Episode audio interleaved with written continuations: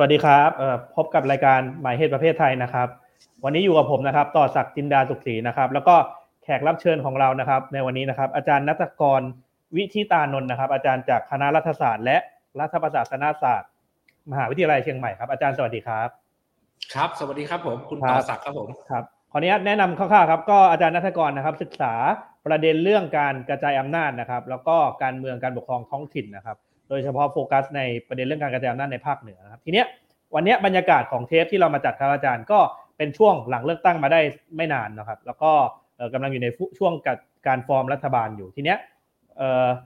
ก็มีหลายนโยบายของหลายพรรคการเมืองเนาะที่เราเห็นผ่านตาในช่วงการเลือกตั้งที่ผ่านมาครับแต่ว่าอยากที่อยากจะชวนอาจารย์คุยวันนี้ก็คือจะโฟกัสที่ตัว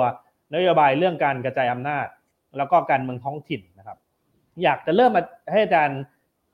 จารย์มีข้อสังเกตยังไงเรื่องนโยบายของพรรคการเมืองในประเด็นเรื่องการกระจายอำนาจในช่วงการเลือกตั้งที่ผ่านมาครับอาจารย์คิดว่าอะไรเป็นของที่ก็เดิมๆอะพูดกันมาในทุกการเลือกตั้งทุกครั้ง แต่ก็ยังทำไม่สำเร็จพรรคการเมืองก็ยังจะต้องนำกลับมาพูดนำกลับมาขายอยู่ หรือมีประเด็นอะไรที่เป็นนโยบายใหม่ ๆ เกี่ยวกับเรื่องการกระจายอำนาจ ที่อาจารย์คิดว่าน่าสนใจที่โผล่มาในดีเบตเรื่องการเลือกตั้งครั้งที่ผ่านมาบ้างครับอาจารย์ ผมคิดว่าเราต้องเริ่มต้นที่มองภาพรวมก่อนนะครับว่าว่าเรื่องกระจายอำนาจเนี่ยเมื่อก่อนเนี่ยมันอาจจะไม่ถูกเน้นย้ำเนาะคือพูดง่ายพอถึงเวลาหาเสียงเลือกตั้งเนี่ยนโยบายกระจายอำนาจเนี่ยมันถูกเอาไปซ่อนอยู่ มันมีไหมมีนะครับ ปีหกสองก็มี แต่ว่ามันไม่ได้ถูก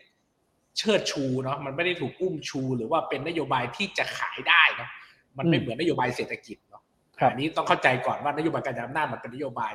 รองนะครับ นโยบายที่ถูกถูก นะครับเก็บไว้มาตลอดแต่ว่าไม่ใช่ไม่มีนะฮะมีนะครับแต่ทีนี้ปัญหาก็คือว่านะครับนโยบายการกระจายอำนาจเนี่ยมันทุกพักมีเหมือนกันนะเพียงแต่ว่าสิ่งที่อยากเน้นย้ำก็คือว่าในมิติของการกระจายอำนาจเนี่ยมันมีติมิติหลายมิตินะฮะมิติหลักๆ มันจะเป็นกระจายอำนาจทางการคลังเนาะคือทุกพักพูดเหมือนกันเรื่องกระจายอำนาจทางการคลัง ก็คือเหมือนเรื่องเศรษฐกิจนี่แหละก็มองท้องถิ่นก็เหมือนประชาชนว่าเอ๊ะมันมีปัญหาเศรษฐกิจมีความนะครับยากลำบากในการใช้จ่ายงบประมาณอะไรเงี้ยก็พยายามจะเติม นะครับ โดยที่ก็มองว่าเรื่องเงินน่าจะเป็นเรื่องที่ท้องถิ่นเขาอาจจะ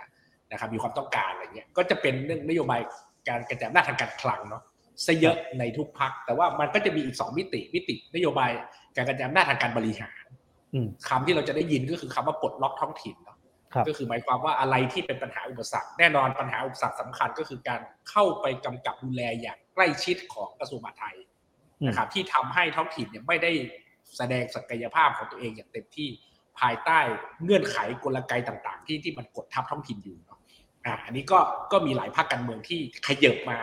จากเรื่องกระจายอำนาจทางการคลังมาสู่การกระจายอำนาจทางการบริหาร แล้วมีหลายภาคการเมืองที่จะไปไกลกว่านั้น ก็คือพยายามจะขยับจากการกระจายอำนาจบริหารเนี่ยไปสู่การกระจายอำนาจทางการเมืองหมายความว่าเริ่มคิดถึงกลไกที่เป็นปัญหาอุปสรรคในระยะยาวนะครับ ก็คือที่มันเป็นปัญหาเชิงโครงสร้างยกตัวอย่างเช่น การมีอยู่ของส่วนภูมิภาค หมายความว่าไง หมายความว่าถ้าคุณกระจายด้านการบริหารต่อให้ท้องถิ่นมีมีศักยภาพมีสละเพิ่มขึ้น แต่ตราบใดที่ยังมีส่วนภูมิภาคอยู่นะครับมันก็เหมือนเสือสองตัวอยู่ในถ้ำเดียวกัน มีทั้งผู้ว่าที่เป็นจากการแต่งตั้ง มีทั้งนายกนะครับอบจที่เป็นจากการเลือกตั้ง มันก็มันก็ยากที่จะทำให้พื้นที่นั้นมันมีการจัดการอย่างที่เป็นเอกภาพได้เนื่องจากมีมีที่มาของผู้บริหารระดับสูงในพื้นที่ที่ท่าพับกันพอดีเนี่ยถึงสองคน อย่างเงี้ยมันก็มีข้อเสนอที่ไปไกลกว่านั้นเพียงแต่ว่าในแง่แคมเปญเนี่ยเขาไม่ได้พูดตรงๆอือ่าเขาไม่ได้ใช้คำว่ายกเลิกส่วนภาคเพราะมันเป็นนิเกทีฟนะครับเขาก็ไปใช้อีกมุมหนึ่ง แต่ว่าในเจตนาลึกๆคือการยกเลิกราชการส่วนภาคก็คือใช้คำว่าเลือกตั้งผู้ว่าราชการจังหวัด ทีนี้ถามว่ามีพรรคไหนที่สนับสนุนไหมผมคิดว่าหลายพักเนี่ยเราดูจากเวทีดีเบตเนี่ยเขาพูดเรื่องนี้ตรงกันเลยว่าสนับสนุนแน่นอนนะครับเพียงแต่ว่าในในรายละเอียดเนี่ยมันมีความแตกต่าง นะครับซึ่งรายละเอียดก็ไม่ได้มีให้เราดูเยอะเนาะไม่ว่าพักก้าวไกลที่เป็นหัวหอกเรื่องนี้ก็ไม่ได้มีรายละเอียดให้เราดูมีกระดาษประมาณหน้าเต็มที่นะครับ เราก็จะไม่ได้เห็นรายละเอียดมากนัก เพียงแต่ว่ามันถูกนะครับ ใช้เป็นนโยบายหาเสียง มันถูกขึ้นป้ายนะครับ ป้ายเนี่ยมันปรากฏอยู่ทั่วประเทศนะฮะเลือกตั้งผู้ว่าราชการจังหวัด ทุกจังหวัดเนาะขณะที่เพื่อไทยเนี่ยเขามีนโยบายนี้ เพียงแต่ว่าเขาเนี่ยจะเลือกในจังหวัดที่พร้อม ในรายละเอียดเราไม่รู้นะฮะในรายละเอียดไม่รู้ว่าว่านะครับว่าตัวของรถแมพตัวของขั้นตอนของเพื่อไทยเขาเขาคิดเหมือนหรือต่างก้าวไกลยังไงแต่ว่านโยบายมีเหมือนกันนะครับ ต่างกันที่ว่าก้าวไกลจะเลือกพร้อมกันทุกจังหวัด แล้วก็เพื่อไทยจะเลือกในจังหวัดที่พร้อม ทีทีนี้อืมในเวทีดีเบตหลายพักก็เห็นดีเห็นงานด้วยนะครับ อาจจะไม่ได้เชิดชูนโยบายหรือว่าชูนโยบายชัดเจน แต่ว่าเวลาดีเบตเนี่ยผู้สนับสนุน เช่นไทยสร้างไทย เช่นพรรคประชาธิปัตย์ นะครับหลายพักเนี่ยสนับสนุนอยู่ในแนวทางเดียวกันพรรคประชาชาตินะอยู่ในแนวทางเดียวกันอืมนะครับเพียงแต่ว่ามันไม่ได้ถูกนะครับไม่ได้ถูกคล้ายๆ กับว่าถูกเน้นย้ำผ่านบิลบอร์ดผ่านอ่าป้ายรณรงค์หาเสียงอ่าอันนี้ก็คือสิ่งที่เราเห็นว่าว่าถามว่าเรื่องเนี้ยเรื่องเรื่องตั้งว่าใหม่ไหมไม่ใหม่นะใช้กันมาตั้งแต่สมัยนู่นน่ะตั้งแต่ผมยังเด็ก ๆ มัธยมอะนะครับครับ หลังพฤษภาธมินเนี่ยทุกพรรคการเมืองตอนนั้นก็แบบอ่าชูนโยบายเลือกตั้งผู้ว่า สุดท้ายก็ไม่สำเร็จนะฮะประชาธิปัตย์รัฐบาลก็ก็ทำไม่ได้ก็ผลักดันเปลี่ยนจากการผลักดันเลือกตั้งผู้ว่าเป็นการกระจายอำนาจในระดับตำบลแทนก็คือเกิดอบตขึ้นอืมที่เป็นต้น แต่ว่าเรื่องนี้ก็ถูกกลับมา ทีนี้ถามว่าทำไมมันกลับมาในจังหวะเวลาในการเลือกตั้งครั้งนี้ทำไมไม่ใช่การเลือกตั้งเมื่อปี 62 นะครับ เหตุผลส่วนหนึ่งผมคิดว่ามันเกิดจากปรากฏการณ์ชัดชาติครับอืมว่าชัดชาติได้ทำให้คนต่างจังหวัดเนี่ยเกิดข้อเปรียบเทียบกับคนกรุงเทพว่าเขาอยากได้ผู้ว่าแบบเนี้ยครับ ผู้ว่าที่เขาเลือกได้เองอะจะดีจะช่วยยังไงเขาก็เป็นคนเลือกกับมืออย่างเงี้ยเนาะไม่ใช่บางทีก็ต้องลุ้นเอาอะบางจังหวัดโชคดีอย่างเชียงรายได้ผู้ว่าหมูป่าไปอยู่ได้แก้ปัญหานะครับอ่าแต่ว่าหลายจังหวัดก็ไม่มีโอกาสได้เลือกได้ผู้ว่าเกษียณมาอยู่ปีเดียวไปอย่างเงี้ยมันก็เกิดความรู้สึกเปรียบเทียบกัน แล้วผมคิดว่ามันก็เป็นคล้ายๆ ว่าเป็นเชื้อไฟอย่างดีในการที่จะเอาเรื่องเนี้ยที่มันเป็นความคับข้องของใจของคนต่างจังหวัดเนี่ยเอามาใช้ในการรณรงค์หาเสียงในการเลือกตั้งรอบนี้อืม ซึ่งซึ่งถ้าเราไปตามดีๆนะฮะหลายจังหวัดเนี่ยเขาพูดเลยนะฮะว่าว่าเขาอะนะครับ คือท่านเอานโยบายของก้าวไกลมาเรียนเนี่ยเขาในจังหวัดเขาเนี่ย คนที่เป็นผู้สมัครเขาเขาลองลองประเมินตัวเองว่ามีตรงไหนเป็นจุดแข็งที่ทำให้คนหันมาเลือกก้าวไกล อันนี้พูดได้คือจังหวัดภูเก็ตเขาบอกว่าคนที่หันมาเลือกก้าวไกลเนี่ยเพราะว่านโยบายการกระจายอำนาจเพราะภูเก็ตเนี่ยเขาเขาเจ็บปวดจากช่วงของของโควิด นะฮะมาตรการต่างๆ ที่มันคิดมันทำเนี่ยมันถูกกำหนดในส่วนกลาง ซึ่งมันไม่ได้สอดคล้องกับความต้องการของท้องถิ่นจะให้เขาเป็น sandbox ไม่ให้เป็น sandbox นะฮะอืมจะปิดเมืองปิดเกาะอะไรเนี่ยมันไม่มีความสอดคล้องกันใดๆทั้งสิ้นในช่วงเวลาที่มันเกิดนะครับวิกฤตโควิด -19 ตอนนั้นเนาะคนภูเก็ตก็เก็บความเจ็บช้ำน้ำใจตรงนั้น ว่าเอ๊ะทำไมเขาเป็นจังหวัดที่สร้างมูลค่าทางเศรษฐกิจมีนักท่องเที่ยวเข้ามามากมาย แต่ทำไมพอพอมันมีปัญหาเกิดขึ้นเนี่ยเขาจัดการแก้ปัญหาตัวเองไม่ได้เลย อันนี้ก็เป็นส่วนหนึ่งที่ทางตัวของผู้สมัครก้าวไกลที่เขายกจังหวัดเลยนะฮะที่ภูเก็ตสามเขตเนี่ยครับเขาเขาเบิร์นตัวเองดูว่า เออเขาอาจจะชนะด้วยด้วยนโยบายตรงนี้ก็ได้อะไรเงี้ยอืมครับททีนี้อาจารย์ในฐานะคนที่อาจารย์เป็นคนศึกษาเรื่องการเมืองท้องถิ่น โดยเฉพาะเรื่องประเด็นการกระจายอำนาจเนี่ยครับคือถ้ามองจากมุมคนนอกที่ไม่ใช่นักวิชาการหรือไม่ได้ศึกษาเรื่องเนี้ย เวลาถามว่าอะไรคือการกระจายอำนาจในในฝันในอุดมคติ ทุกคนก็น่าจะไปโฟกัสที่ประเด็นเดียวกันก็คือ เอ้ยก็มีเลือกตั้งผู้ว่าสิ การมีเลือกตั้งผู้ว่าของตัวเองในจังหวัดน่าจะเป็นคำตอบเป็นกุญแจของการกระจายอำนาจ ทีเนี้ยเราก็จะได้ยินข้อวิพากษ์วิจารณ์ว่าเช่นเฮ้ยแต่เราก็เห็นการมีอบตมีอบจนะซึ่งมาจากการเลือกตั้ง แต่ในกระบวนการจัดการหลาย ๆ อย่างเนี่ยเขายังมีมีมี mindset แบบราชการนิยมอยู่ มันก็เลยมีคนถกเถียงกันว่าเฮ้ยตกลงการมีมีผู้ว่าที่มาจากการเลือกตั้งของแต่ละจังหวัดเนี่ยมันเป็นกุญแจของการกระจายอำนาจจริง ๆ หรือเปล่า หรือจริง ๆ แล้วมันเป็นแค่จุดเริ่มต้น หรือจริง ๆ แล้วมันมีแนวทางอื่นของการกระจายอำนาจที่ไม่ได้จำเป็นต้องมีการเลือกตั้งผู้ว่าอย่างเดียวไหมอะไรอย่างเงี้ครับอาจารย์มีข้อสังเกตยังไงต่อไอ้ดีเบต ข้อถกเถียงตรงนี้ครับอาจารย์คือเราเราต้องเข้าใจก่อนนะครับ ว่าองค์ประคาพยพของท้องถิ่นเนี่ยมันประกอบได้ด้วยฝ่ายประจำเนาะนะฝ่ายประจำเนี่ยก็คือมาจากการจัดสอบมาจากระบบราชการนะครับ ราชการจ๋าเนี่ยฝ่ายประจำเนาะแล้วมันประกอบด้วยส่วนหนึ่งที่เขาเรียกว่าฝ่ายการเมือง นะครับอืมฝ่ายการเมืองเนี่ยคือตัวแทนประชาชนที่เข้ามาอยู่ในองค์กร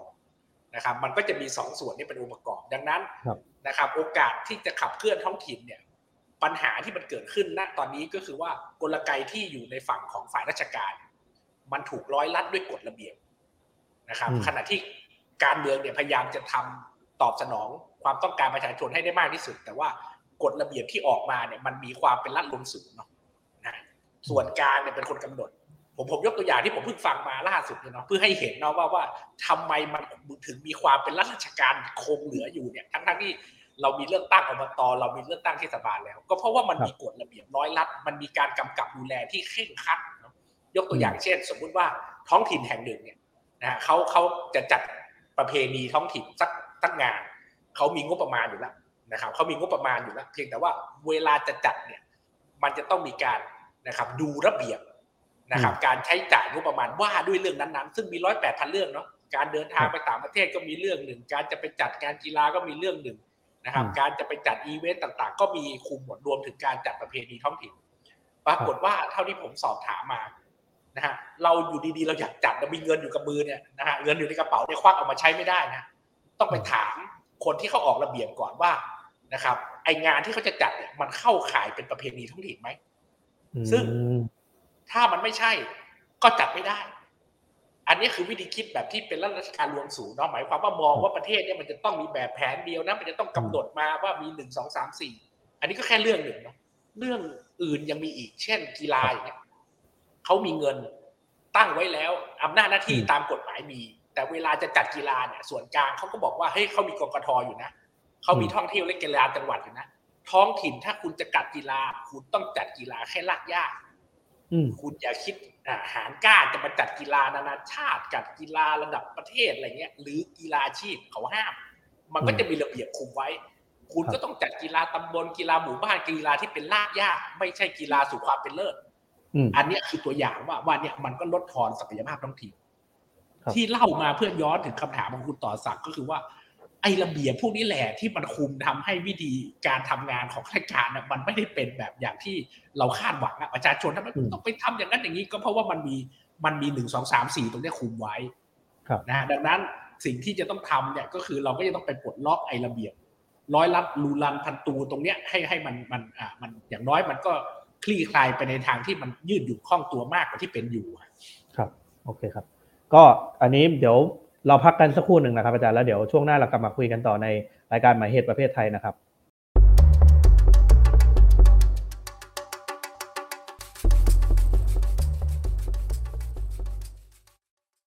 ครับกลับมาในช่วงที่สองนะครับของรายการหมายเหตุประเภทไทยนะครับ วันนี้เราอยู่กับอาจารย์นัทกรนะครับ คุยกันเรื่องออการเมืองท้องถิ่นและการกระจายอำนาจนะครับ หลังการเลือกตั้งที่ผ่านมานะครับผมอาจารย์ครับเมื่อกี้เราคุยกันเรื่องอ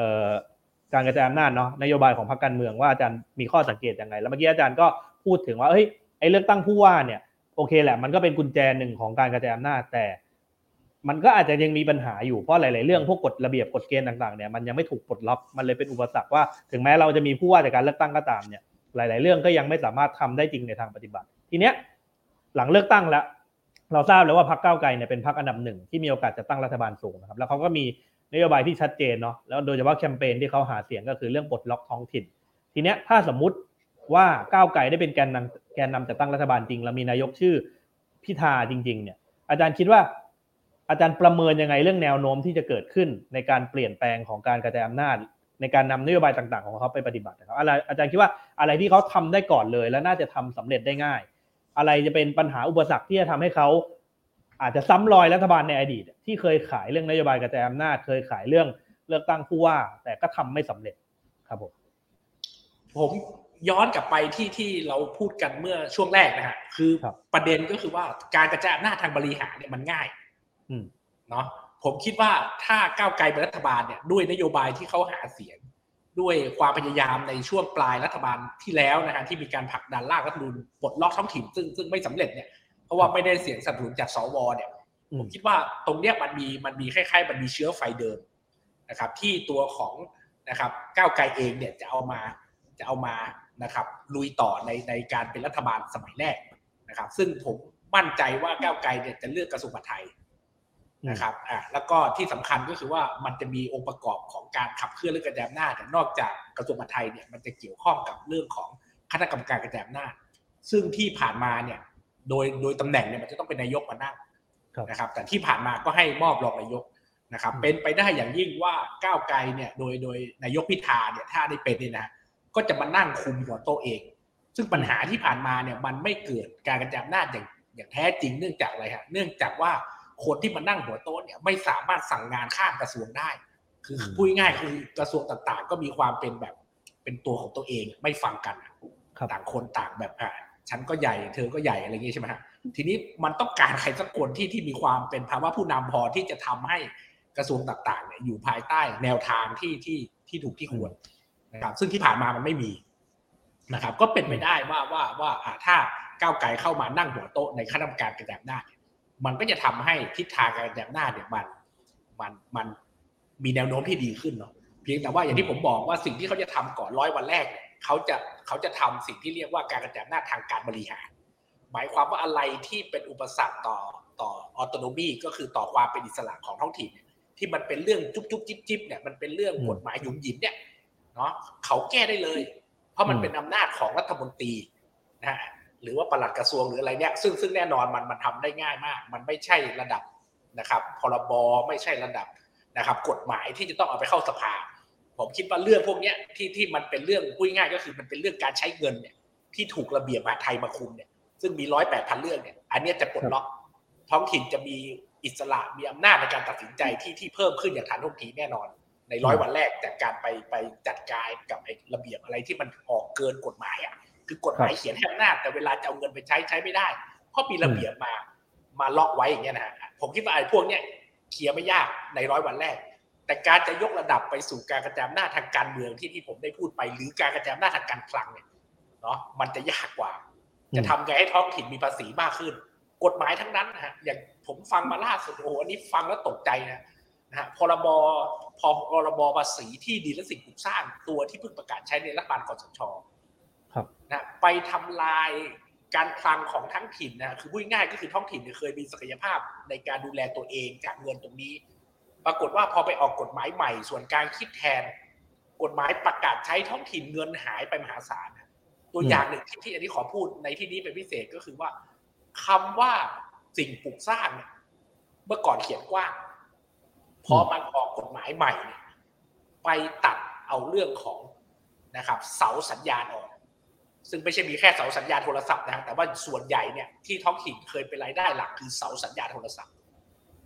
เฉพาะการไปเอาเสาสัญญาณโทรศัพท์ออกจากการเป็นสิ่งปลูกสร้าง ซึ่งท้องถิ่นเก็บภาษีได้เนี่ยเงินท้องถิ่นหายไปรวมกันพันห้าร้อยกว่าล้าน นิยามนะครับของของสิ่งปลูกสร้างในกฎหมายภาษีที่ดินและสิ่งปลูกสร้าง ไปเอานะครับคือไม่ครอบคลุมถึงนะครับเสาสัญญาณ ซึ่งเคยเป็นแหล่งรายได้สำคัญในการเก็บภาษีของท้องถิ่น นะครับปรากฏว่าพอไปทำแบบนี้ปุ๊บเนี่ยส่วนกลางคิดนะฮะส่วนกลางคิดนะครับ คิดว่าถ้าทำแบบนี้แล้วท้องถิ่นจะได้ภาษีเยอะขึ้น แต่เอาเข้าอืมจริงอะท้องถิ่นได้ภาษีลดลงหายไปกว่าพันห้าร้อยล้าน แล้วส่วนกลางก็ยังยังไม่ได้รับผิดชอบ แล้วนอกจากนั้นยังแจกโบนัสอีกเพราะมันเป็นช่วงโควิดว่า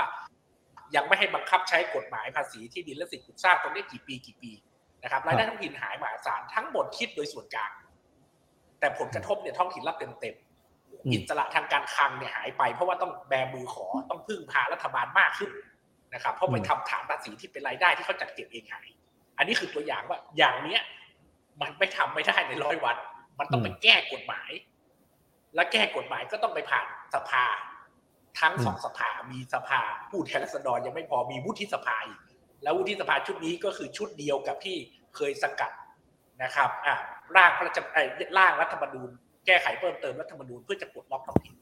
ครับดังนั้นมันก็จะมีอุปสรรคในขั้นของกฎหมายเยอะแยะ มันมีหลายเรื่องมากที่ต้องไปแก้ในระดับกฎหมายอืมนะครับ อ่า อันนี้ก็เป็นสิ่งที่เป็นปัญหาอีกตัวอย่างหนึ่ง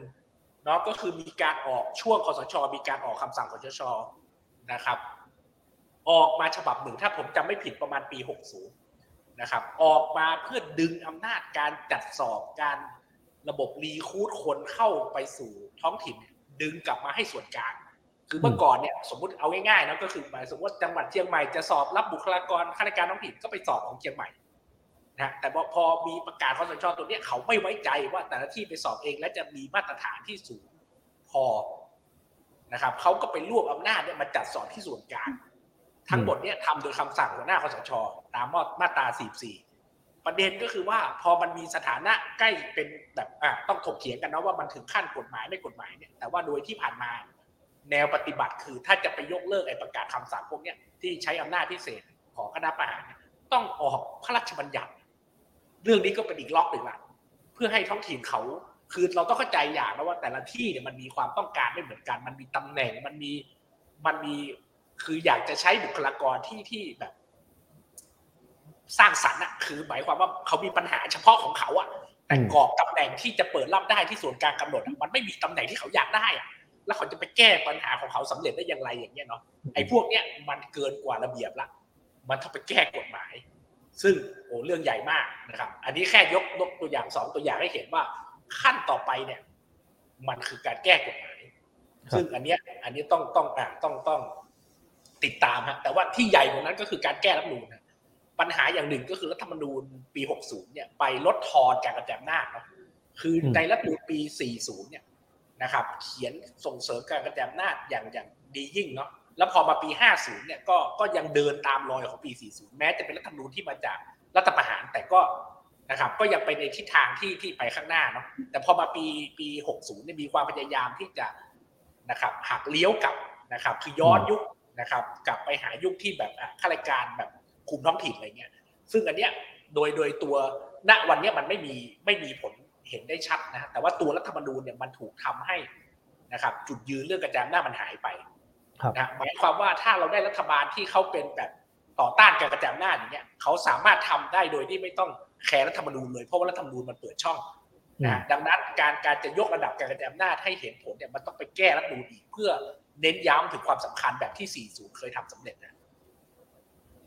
ครับอาจารย์ ก็คำถามปิดท้ายครับอาจารย์ก่อนที่เราจะลาท่านผู้ชมไปนะครับ อาจารย์อยากฝากอะไรถึงรัฐบาลชุดใหม่ที่กำลังจะเข้ามาบริหารประเทศครับคืออาจารย์คิดว่าในสี่ปีหลังจากนี้สมมติว่าเลเซว่ารัฐบาลอยู่ครบเทอมสี่ปีได้เนี่ยอาจารย์อยากฝากอะไรถึงรัฐบาลที่จะเข้ามาบริหารประเทศ เกี่ยวกับเรื่องการกระจายอำนาจเป็นการเฉพาะครับในฐานะนักวิชาการที่สอนศึกษาแล้วก็พยายามจะผลักดันเรื่องนี้มามาต่อเนื่องยาวนานครับอาจารย์ผมคิดว่าการการการเมืองที่ดีเนาะควรจะเป็นการเมืองที่คนในพื้นที่เนี่ย ได้เข้ามามีส่วนร่วม คนในพื้นที่สามารถที่จะต่อสู้ริเริ่ม ถกเถียงแก้ไขปัญหาในแต่ละพื้นที่ได้ด้วยตัวเองนะถ้าพูดให้เข้าใจง่ายที่สุดก็คือคำตอบเนาะปัญหาของท้องถิ่นเนี่ยมันควรตอบด้วยคนในท้องถิ่น ดังนั้นหลายเรื่องเนี่ยที่ทุกวันเนี่ยคำตอบมันอยู่ที่ตรงกลางเนาะเรื่องป่าไม้เรื่องนู่นนี่นั่นเรื่องอะสารพัดที่มันไปรวมศูนย์เรื่องแม่น้ำเรื่องนะครับ ให้มันตอบที่ท้องถิ่นได้ไหม นะครับซึ่งอันเนี้ยมันต้องมาถกเถียงมันต้องมาว่ากันนะครับ discuss กันขนาดใหญ่ว่า อะไรที่ควรจะอยู่ที่ส่วนกลางอืมและอะไรที่ควรจะให้เป็นของท้องถิ่นเพื่อให้คนท้องถิ่นได้ตอบปัญหาของเขาด้วยตัวเอง ข้อดีของการทำแบบนี้คือ ต่อไปเนี้ยรัฐบาลในอนาคตเนี่ยจะเบาภาระลงได้มาก คุณจะไปคิดเรื่องใหญ่ๆโตๆคุณจะไม่ต้องมายุ่งกับเรื่องขยะนะคุณจะได้ไปต้องไปยุ่งกับเรื่องน้ำท่วมเรื่องอะไรที่มันเป็นเรื่องที่รัฐบาล ระดับชาติเนี่ยควรจะมองไกลกว่านั้นอืมนะครับเรื่องพวกเนี้ยปล่อยให้เป็นเรื่องของรัฐบาลท้องถิ่น ปล่อยให้คนในท้องถิ่นเขาสู้เขาตอบอ่าถกเถียงเขาหาคำตอบด้วยวิธีการที่มันอาจจะไม่เหมือนกันก็ได้นะครับ ของเขาเองฮะอันนี้ผมคิดว่าถ้าจะฝากก็คือฝากว่าจะทำยังไงให้หลายปัญหาที่มันเป็นของคนท้องถิ่นที่เขารู้สึกนะครับอ่ามีมีคล้ายๆกับ suffer มานานอะบอกบอกควัน PM สองจุดห้าจราจรติดขัดไม่มีขนส่งสาธารณะมันตอบด้วยคนท้องถิ่นเอง นะครับ อันเนี้ยคือเป็นโจทย์ที่อยากจะฝากไปถึงรัฐบาลนะครับ ชุดชุดใหม่ครับผมครับครับผมก็วันนี้ต้องขอบคุณอาจารย์นัทกรมากนะครับ ที่มาให้ข้อคิดแล้วก็มีข้อสังเกตเนาะเกี่ยวกับทิศทางของการกระจายอำนาจไทยหลังการเลือกตั้งครั้งที่ผ่านมานะครับ ผมคิดว่าในอนาคตเนี่ยเดี๋ยวก็คงมีประเด็นเรื่องการกระจายอำนาจที่จะไปโผล่ในสภา หรือว่าเกิดจากความผลักดันของรัฐบาลนะครับในอนาคตเดี๋ยวก็อาจจะรบกวนขอเชิญอาจารย์มาพูดคุยแลกเปลี่ยนให้ความรู้กับเราอีกในอนาคตนะครับอาจารย์ วันนี้ก็ขอบคุณขอบคุณอาจารย์มากนะครับ แล้วก็ขอบคุณท่านผู้ชมที่ติดตามรับชมรายการหมายเหตุประเภทไทยนะครับ ติดตามได้ในตอนต่อไปนะครับ วันนี้ผมต่อศักดิ์จินดาสุขศรีแล้วก็อาจารย์นัตกรขอลาไปก่อนสวัสดีครับผม ครับสวัสดีครับผม